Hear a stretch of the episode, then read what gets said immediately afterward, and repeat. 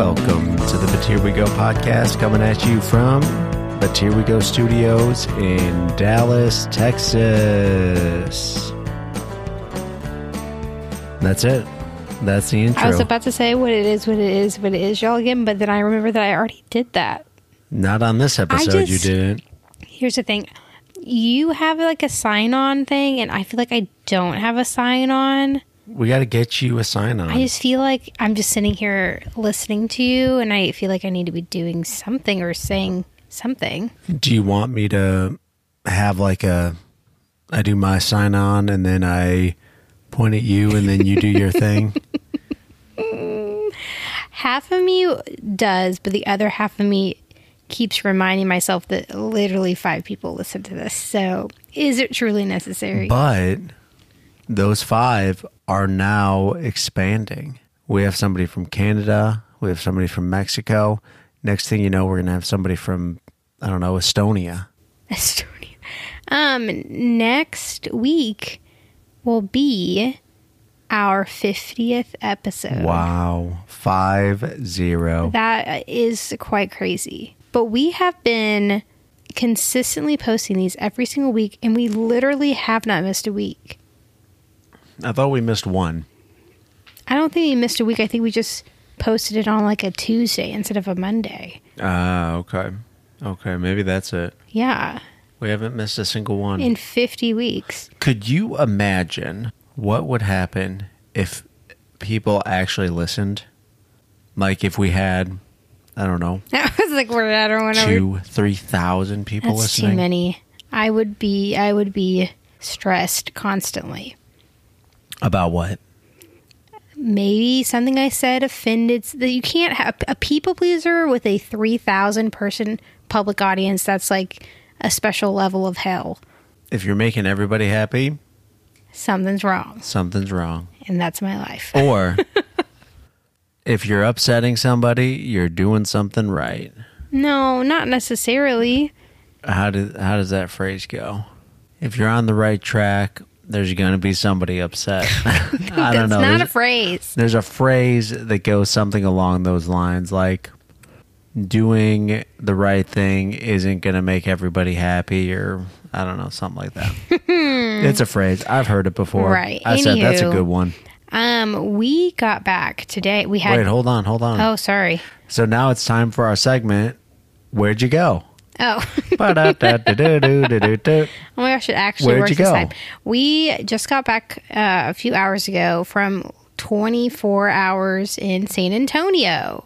24 hours in horseshoe hell. What? No, it's a horseshoe hell. It's uh it's actually a climbing competition and it's actually called 24 hours of horseshoe hell. So there's this Horseshoe Canyon Ranch which is it's a ranch, it's a working ranch out in Arkansas and they have this climbing competition called 24 hours of horseshoe hell because you get 24 hours to climb as many routes as you can and whoever scores the most points wins the competition. Was this a planned tangent? No, it wasn't.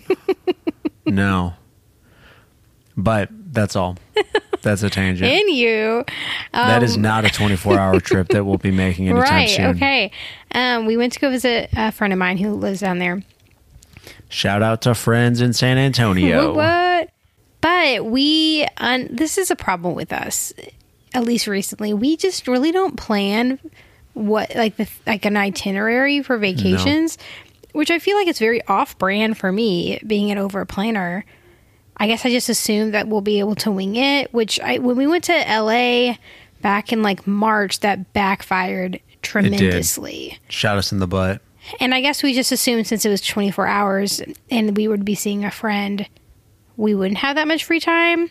And I think there's I think there is a level of overconfidence because for LA we were both like, "Oh, we've been there before. Right, we know what to do." We know things. We'll go do this. Oh, there's this whole there's this whole YouTube series of food. We'll go eat those places." Right. Didn't And- work. And I had the same overconfidence with San Antonio. Like I had been there twice before. So I was like, "Oh, I'm an expert. I know exactly what to do. Well, I've done this before." It um it could have been terrible because uh we barely got to see my friend because her AC went out in her home, and she had to deal with repairmen in the middle of summer in the middle of a crazy heat wave. Um, so we were kind of on our own, but lo and behold, we ended up booking a hotel called the Crockett, essentially on the premises of the Alamo You could view the Alamo from our window. from our window. Right. Which means we were like walking distance from the Riverwalk, from the Alamo. We could see the Alamo from our window. We like, it ended up working out really, really well Yep. because I've only been to San Antonio one other time, but we like dr- like drove past the Alamo essentially, and then didn't and really do anything. you can't even drive past No, it. you can't even drive past it anymore. So it worked out really well that we were there. And this is the, the thing that I thought was the funniest was that me, a third generation Texan, did not remember a dang thing about the Alamo. Meanwhile, Chicago born and bred Joseph over here was like educating me. I'd be like, wait, what happened again? And then you were like popping out like over my shoulder, like giving me a full history lesson. I thought that was the funniest thing ever. You, in fact, did not remember the I Alamo. did not, which is so funny because I remember very clearly uh, I being raised on like John Wayne movies growing up, and he his famous. Well, I mean, I feel like every John Wayne movie is famous, but one of the most famous ones, at least to my Is mind, is the Alamo. Have you seen it? No, I have not. It is so long. Like I don't think I could watch it. I don't. This is what's. This is a tangent that I'll end quickly. I remember watching a lot of classic old movies and old westerns growing up that I don't think a normal child would have the attention span for. Like Fiddler on the Roof, even was my favorite musical, which is long and very slow. So I don't know how I was able to be so enamored with them. But anyway, he's in the Alamo, and I watched that religiously, and I don't didn't remember anything. I didn't even remember that we lost at the Alamo. That's how sad. That's how bad it See, I. I would be curious to watch the movie now because I would imagine that there were certain things that were borderline accurate, but then Oh, I'm sure right. that there were things that were not. Right. No, I'm I like I without looking it up, probably the only thing that was accurate was like the character names and the fact that it lost. But I'm pretty sure none of that movie was actually it was probably like some sort of like romance epic or whatever. It was a John Wayne movie. And I would imagine that the And he ending. played Davy Crockett, by the way. I would imagine the ending wasn't actually the ending of the Alamo itself. It probably was when I think it was Sam Houston sent all the troops down. No, I'm pretty sure the ending is the ending of the Alamo. Really? It was like about legit So it was just the just a sad, sad, sad ending. it was like a sad, sad epic. Yeah. Davy Crockett yelling out something and then being murdered. Right, essentially. But it was a fun little trip. It was a a lot of cowboy stuff everywhere. Yeah. Like a weird like think Tex-Mex food but in like aesthetic. And that was everywhere, which was interesting. yep. We did um my friend was able to take us to dinner and we got to have she and her family is from Nigeria and so she took us to a West African restaurant and let me tell you. That was good. what was the name of the rice? jollof? Yeah, something like that. Ooh, y'all, I could literally just eat this rice by itself per like eternity. It was so freaking good and it was good filling, rice. so good. Yep. I would like a little bit of the the protein was good. We had mixed protein on there and all of that was delicious. It was so the good. chicken leg, the I think it it tasted like the beef was like almost fried maybe because it had nice crispy edges, Mm. but the inside was delectable. It was so good. It was very yummy. So shout out that restaurant. very very yummy. I don't even remember like- the name. Kubam? Kubam's Grill? Yeah. Something like what I realized, and I think looking back on it, looking at things like LA, I'm realizing the shorter the trip, I feel like the more planning you have to do because it requires basically you have fewer hours. And because of those fewer hours, you have to, Cram I feel like you have to maximize that time. Whereas if you've got like five days somewhere, you plan one main thing around that day, and then you just kind of wing the rest of the day. Right, right, right, right. And right. then you don't feel as stressed. And I, I felt like we did good in Right. LA with that.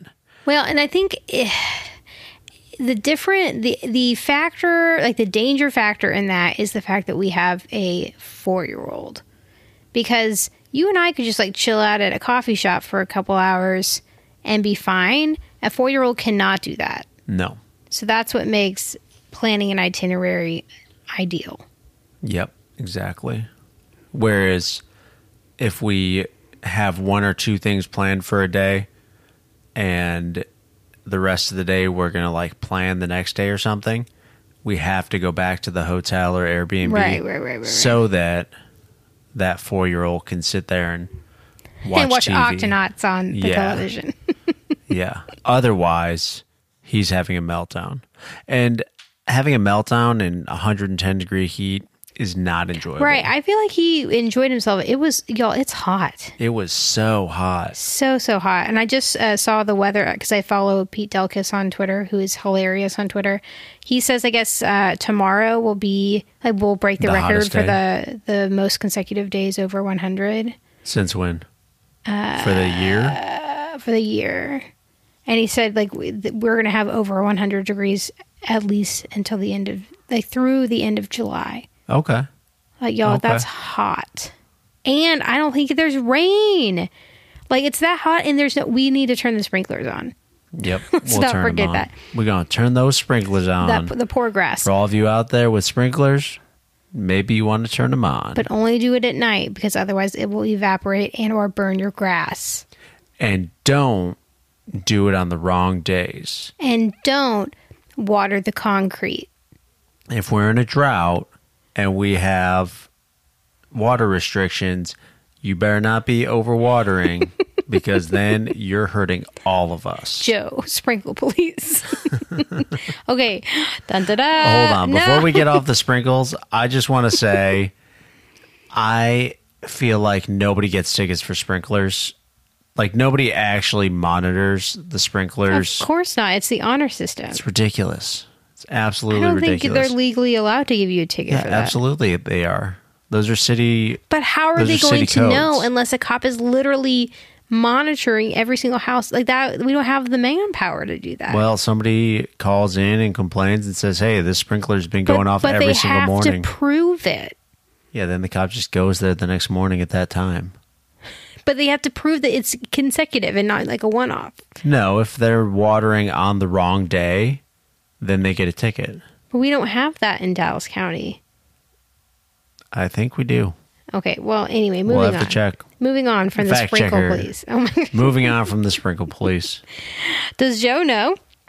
Yes, Joe, I do. do you know the geologist in this article? no, I don't. How do you know? You don't even know. I probably don't. we saw this article on the way home, and so you know you know the headline, but I haven't read it, and neither of you.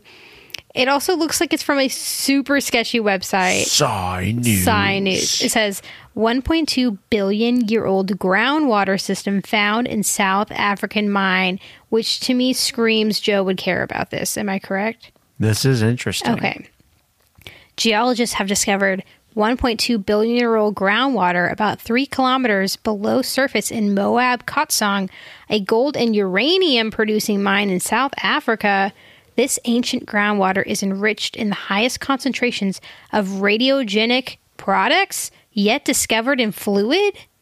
They just wait. That, That makes sense if you're in, In a, uranium uranium mine, of course.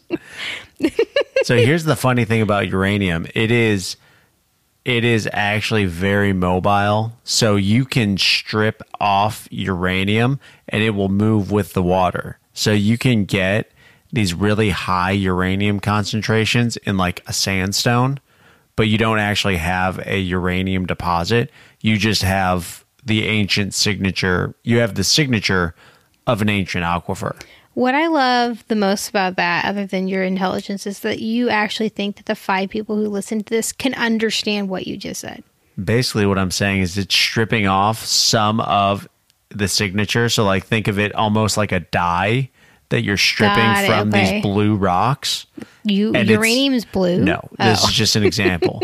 and now that blue dye is stuck inside sandstone, and you're like, oh, we're going to be able to find our blue rocks here. Well, no, This is just where water used to flow, Oh, I see, I see, I see. I see. pulling blue from other blue rocks. I see, I see. The discovery have implications beyond Earth. What? Where on rocky planets such as Mars, subsurface water may persist on long timescales despite surface conditions that no longer provide a habitable zone. Oh, fudge, that was just the byline. uh, let me see, let me see. Do we know a geologist's name? Oliver Warr. Oliver Warr. It just says W A R R and colleagues from the University of Toronto. No. Well, actually, Whoa, they check. found an unprecedented discovery of Krypton 86. Do you know what Krypton 86 is? Krypton 86 is pretty sure one of the half life byproducts or daughter elements from uranium breakdown. It says it But never I think it's, before seen tracer this powerful reaction history. I think it's the third or fourth daughter element. What's a dot? Don't. This is not the podcast. So when you have a uranium or any type of isotope or radio radioactive isotope break apart, the parent is the uranium. The daughter elements are what it turns into. got it, got it, got it, got it, got it. What'd you say that name was? Oliver War or War, W A R R. I just assumed it was War because it had two R's. W A R R. That is correct, sir. Then I do not know. Him. Oh oh my No. gosh, you scared me. I thought you were gonna I- know. Did you type him in your contacts? No, I'm? I'm connected to an Oliver Ward oh, who is a geologist from and I Toronto? I know. So Toronto and Canada actually have a lot of great geologists that are very active and do really cool stuff all around the world. And it's not just from Toronto. It's a lot of the people I know are from Western Canada, like British Columbia, the Yukon. So did you just check on LinkedIn? Yeah. Can you find this guy on LinkedIn and befriend him? Uh, I mean, Oh I- my gosh. Okay, new game. We're gonna play Does Joe Know? And if you don't know them, you have to be like send them a LinkedIn friend request. So on LinkedIn, there's a wind turbine technician, regional manager at Innov That's not him. something, or a prison officer at Unlocked. at Unlocked Prisons. Okay, speaking of space, getting back to the topic, I think it is, I want to say maybe it's tomorrow, it's sometime this week. Um, NASA is going to unveil the first images from the new, uh, is it a telescope? The new telescope. Yeah, the new space telescope. I'm so jazzed. Have you seen like the little previews that they've sent No, out? No, I haven't. Oh my gosh, they're beautiful. But I have a question for you. And again, I, who knows if you're actually qualified to answer this question? You're just the expert on all things science to me. Does Na- NASA ever edit any of those photos? There are levels of editing, but the answer. th- There are ways that you can edit it, yes. But they're not adding like what colors they are and stuff. no what they are releasing are not edited now to that point some of those and i i have not looked at all some of them may be false color images What does that mean? when you take a an image of something you get more than just the visible light spectrum if you want to make that a false color image you can view part of the infrared light spectrum. So basically think of like you're looking at the regular colors. Now you're shifting along the color spectrum into stuff that we can't see. And now you are displaying that. You're visibly showing that and you're giving that infrared wavelength a color. So that makes it it's infrared doesn't have a color but you are assigning it a color. So now it is a false color image. So NASA does that.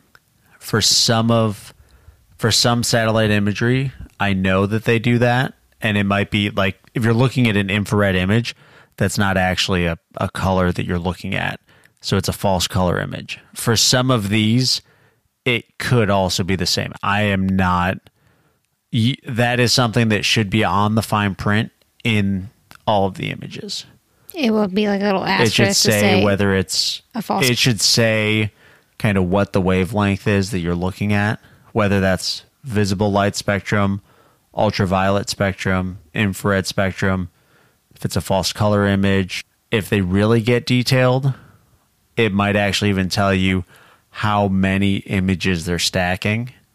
So one thing that they will do probably again i, I have no idea because i'm i'm not looking at these images one thing that you can do is what's called stacking. So if you and if you look at your phone when you've got it on like the high res version, you'll notice that it actually takes two images of a picture. Oh, What it does there is then it combines them. It removes all of the impurities and basically what that does is it it makes the image pop more.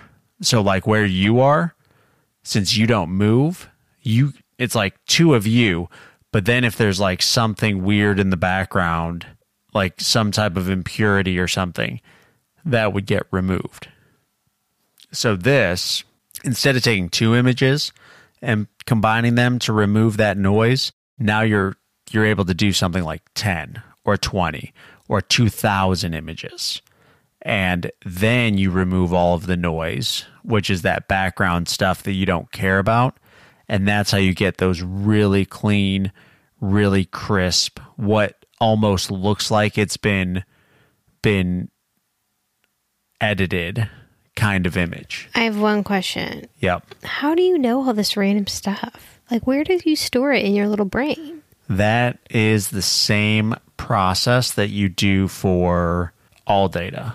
So if you if you have seismic images, you're taking a now you're measuring the velocities that you're sending audio waves into the ground and you stack that data so that you can get cleaner images of of the seismic velocity of the subsurface. So it's the same exact process except different wavelengths. So the answer would just be that you're smart. Eh, I mean, it's all it's all kind of the same. We didn't talk about this, but we watched probably one of the worst movies I've ever seen with the best cast, Moonfall. It oh y'all, it's it's on. Uh, you may have seen the advertisements on because I feel no, it was like Amazon? Amazon. You don't rent it; you have to buy it, uh, Oh, or yeah, you have to pay to did rent it. rent it. I've seen so many ads for it. There's like Halle Berry. There's like that guy from um, Game of Thrones. There's another famous guy whose name is escaping me.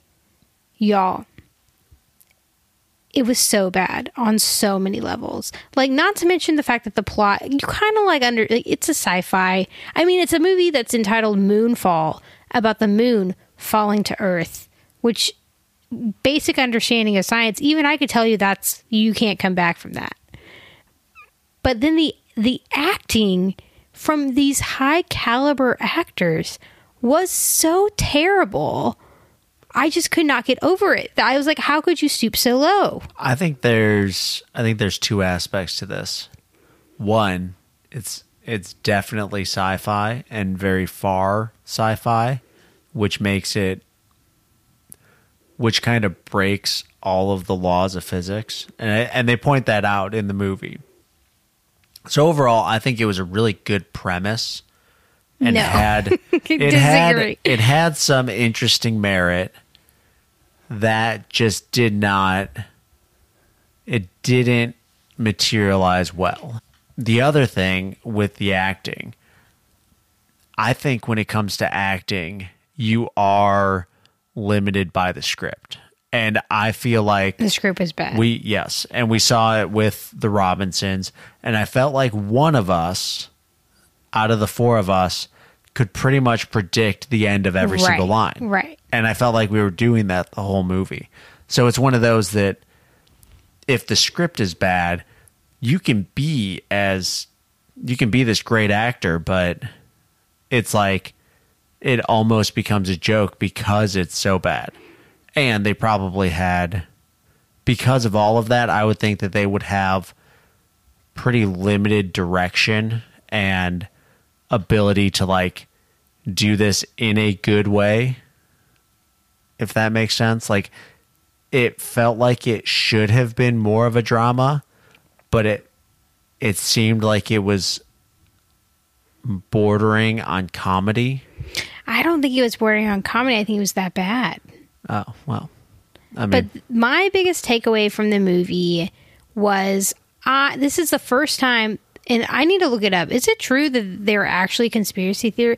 Long story short, the premise of the movie, and this isn't a spoiler, um, is there is a small group of conspiracy theorists who believe that the moon is not actually a moon, but a alien built structure an alien megastructure. megastructure. They're called megastructurists. And you know what? I hope this is a real conspiracy theory because otherwise that just makes the plot even that more stupid. I mean, obviously, if people believe that that's like bordering on flat earthers, which, you know, I kind of love them in an endearing way. But if it was a conspiracy theory made up for this movie, which was based on a book, then it was that's just even more stupid. I don't think it, and I don't know, but I don't think it is made up because if you think about, if you think about Thor and and the Avengers and the whole, I think it was part of the plot of the Infinity War, part one and two. He has to go and like the the place where they make all of these god god bearing weapons is essentially this big thing where they are harvesting the energy of a white dwarf, which is a an old dead star, and it looks very similar in that it has the spinny cylindrical things and is essentially a megastructure that is now making weapons. So it's like a weapon forge that is built very similarly. So I feel like this is something that has probably been a conspiracy theory or a theory in itself of like alien megastructures, probably going back 50, 60 years. Okay, I got digitalspy.com. Like, gotta accept the cookies. Uh, Moonfall cast address real life conspiracy theories about the moon. What's a Dyson sphere? That is that that whole thing with the spinnies. Oh, okay, okay, okay. In the 1970s, it was said that the moon was ringing like a bell after NASA recorded a series of earthquakes on the moon. And that, I guess, led to conspiracy theory that the moon was hollow mm-hmm. and thus a megastructure. But megastructures themselves are in fact a an existing theory on alien intelligence.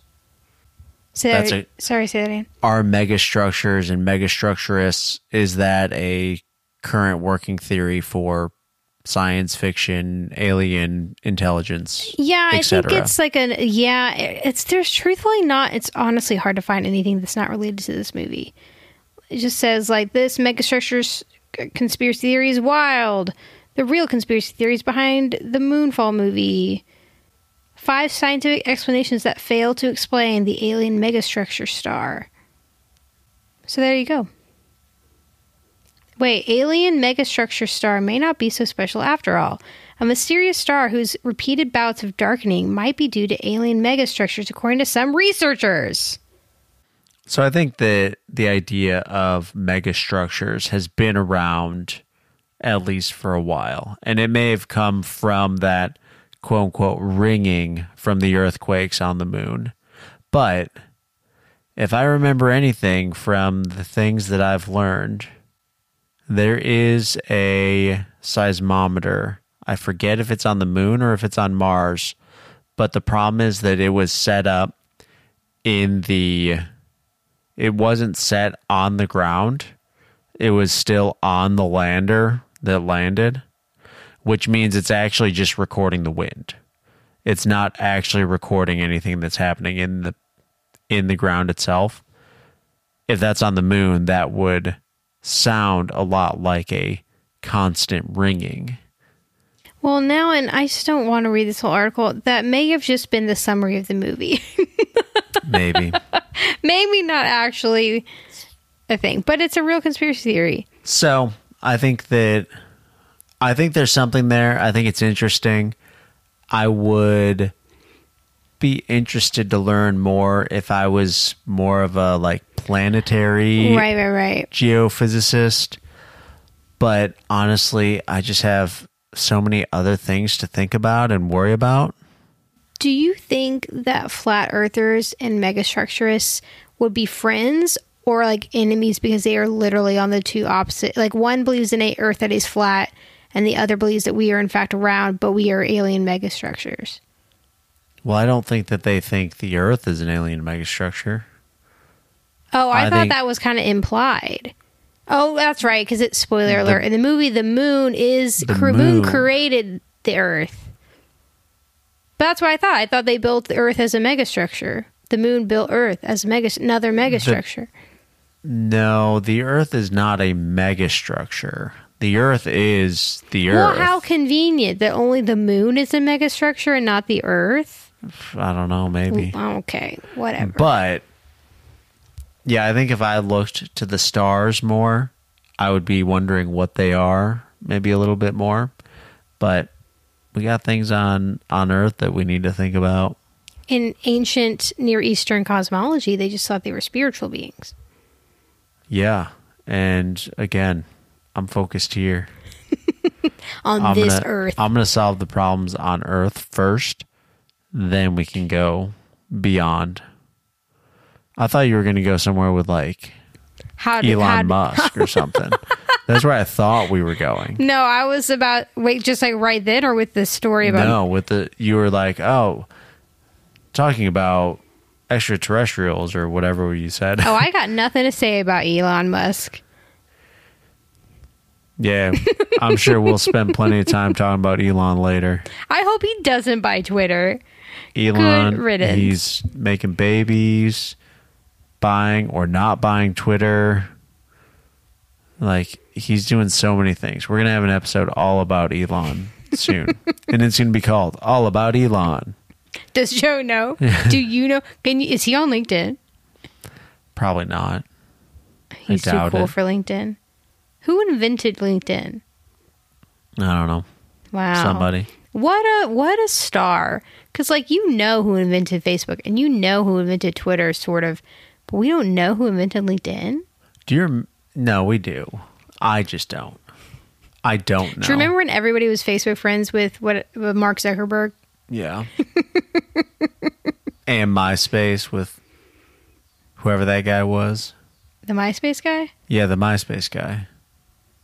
Oh, I just thought that was Mark Zucker. I don't remember the MySpace guy. No. Mark Zuckerberg. Was he like your number one friend on MySpace it, when you first opened your MySpace account? I think so. Maybe it's I'm like getting MySpace confused. Tom or something. MySpace Tom. it Yes. Tom? Yes, you're right. It's Tom. Yeah. And then you quickly removed him from your top five. It's like, who's Tom? What are you doing here? you know, Anywho. it's crazy. Well, Craziness. Do you have a sponsor for us? Um, do I have a sponsor? Do I have a sponsor? Well, through all of this, the one thing that we I don't know what I'm saying. there doesn't have to be I was going to say, and this isn't a sponsor, not sponsor, more of just a shout out, but Klymit, Klymit spelled K L Y M I T. We we have a sleeping pad from them. It got a hole in it, and you don't like that sleeping pad Correct. anyway. And I asked them, "Hey, overall, like we don't we want to try a new one because this one's just not going to work for us and frankly these all keep failing and they're like yeah totally let us send you which one would you be interested in i was like oh this new one that you've got that has like a memory foam topper and they said yeah totally and they sent it to us so i just want to say Klymit has a great customer service program. So if any of our listeners are campers, I don't know if any of them are, but if they are and they like like you know, out. if they like gear, go check out Klymit. They have cool stuff. And that's it. Cool. So not really a sponsor, Oh, totally a but sponsor. I'll I'll give them I'll give them a pro bono sponsorship. For the free, Yeah, for basically the free. yeah for the paid five years ago, now new sleeping bed pad. Okay, that's it. Let's stop rambling. Bye. Bye bye.